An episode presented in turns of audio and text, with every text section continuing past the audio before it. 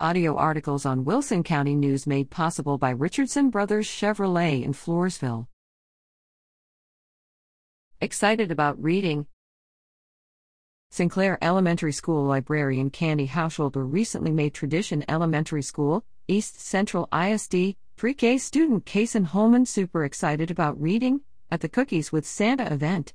Candy represented the district's librarians at the event and handed out goodies to all families who went to see Santa.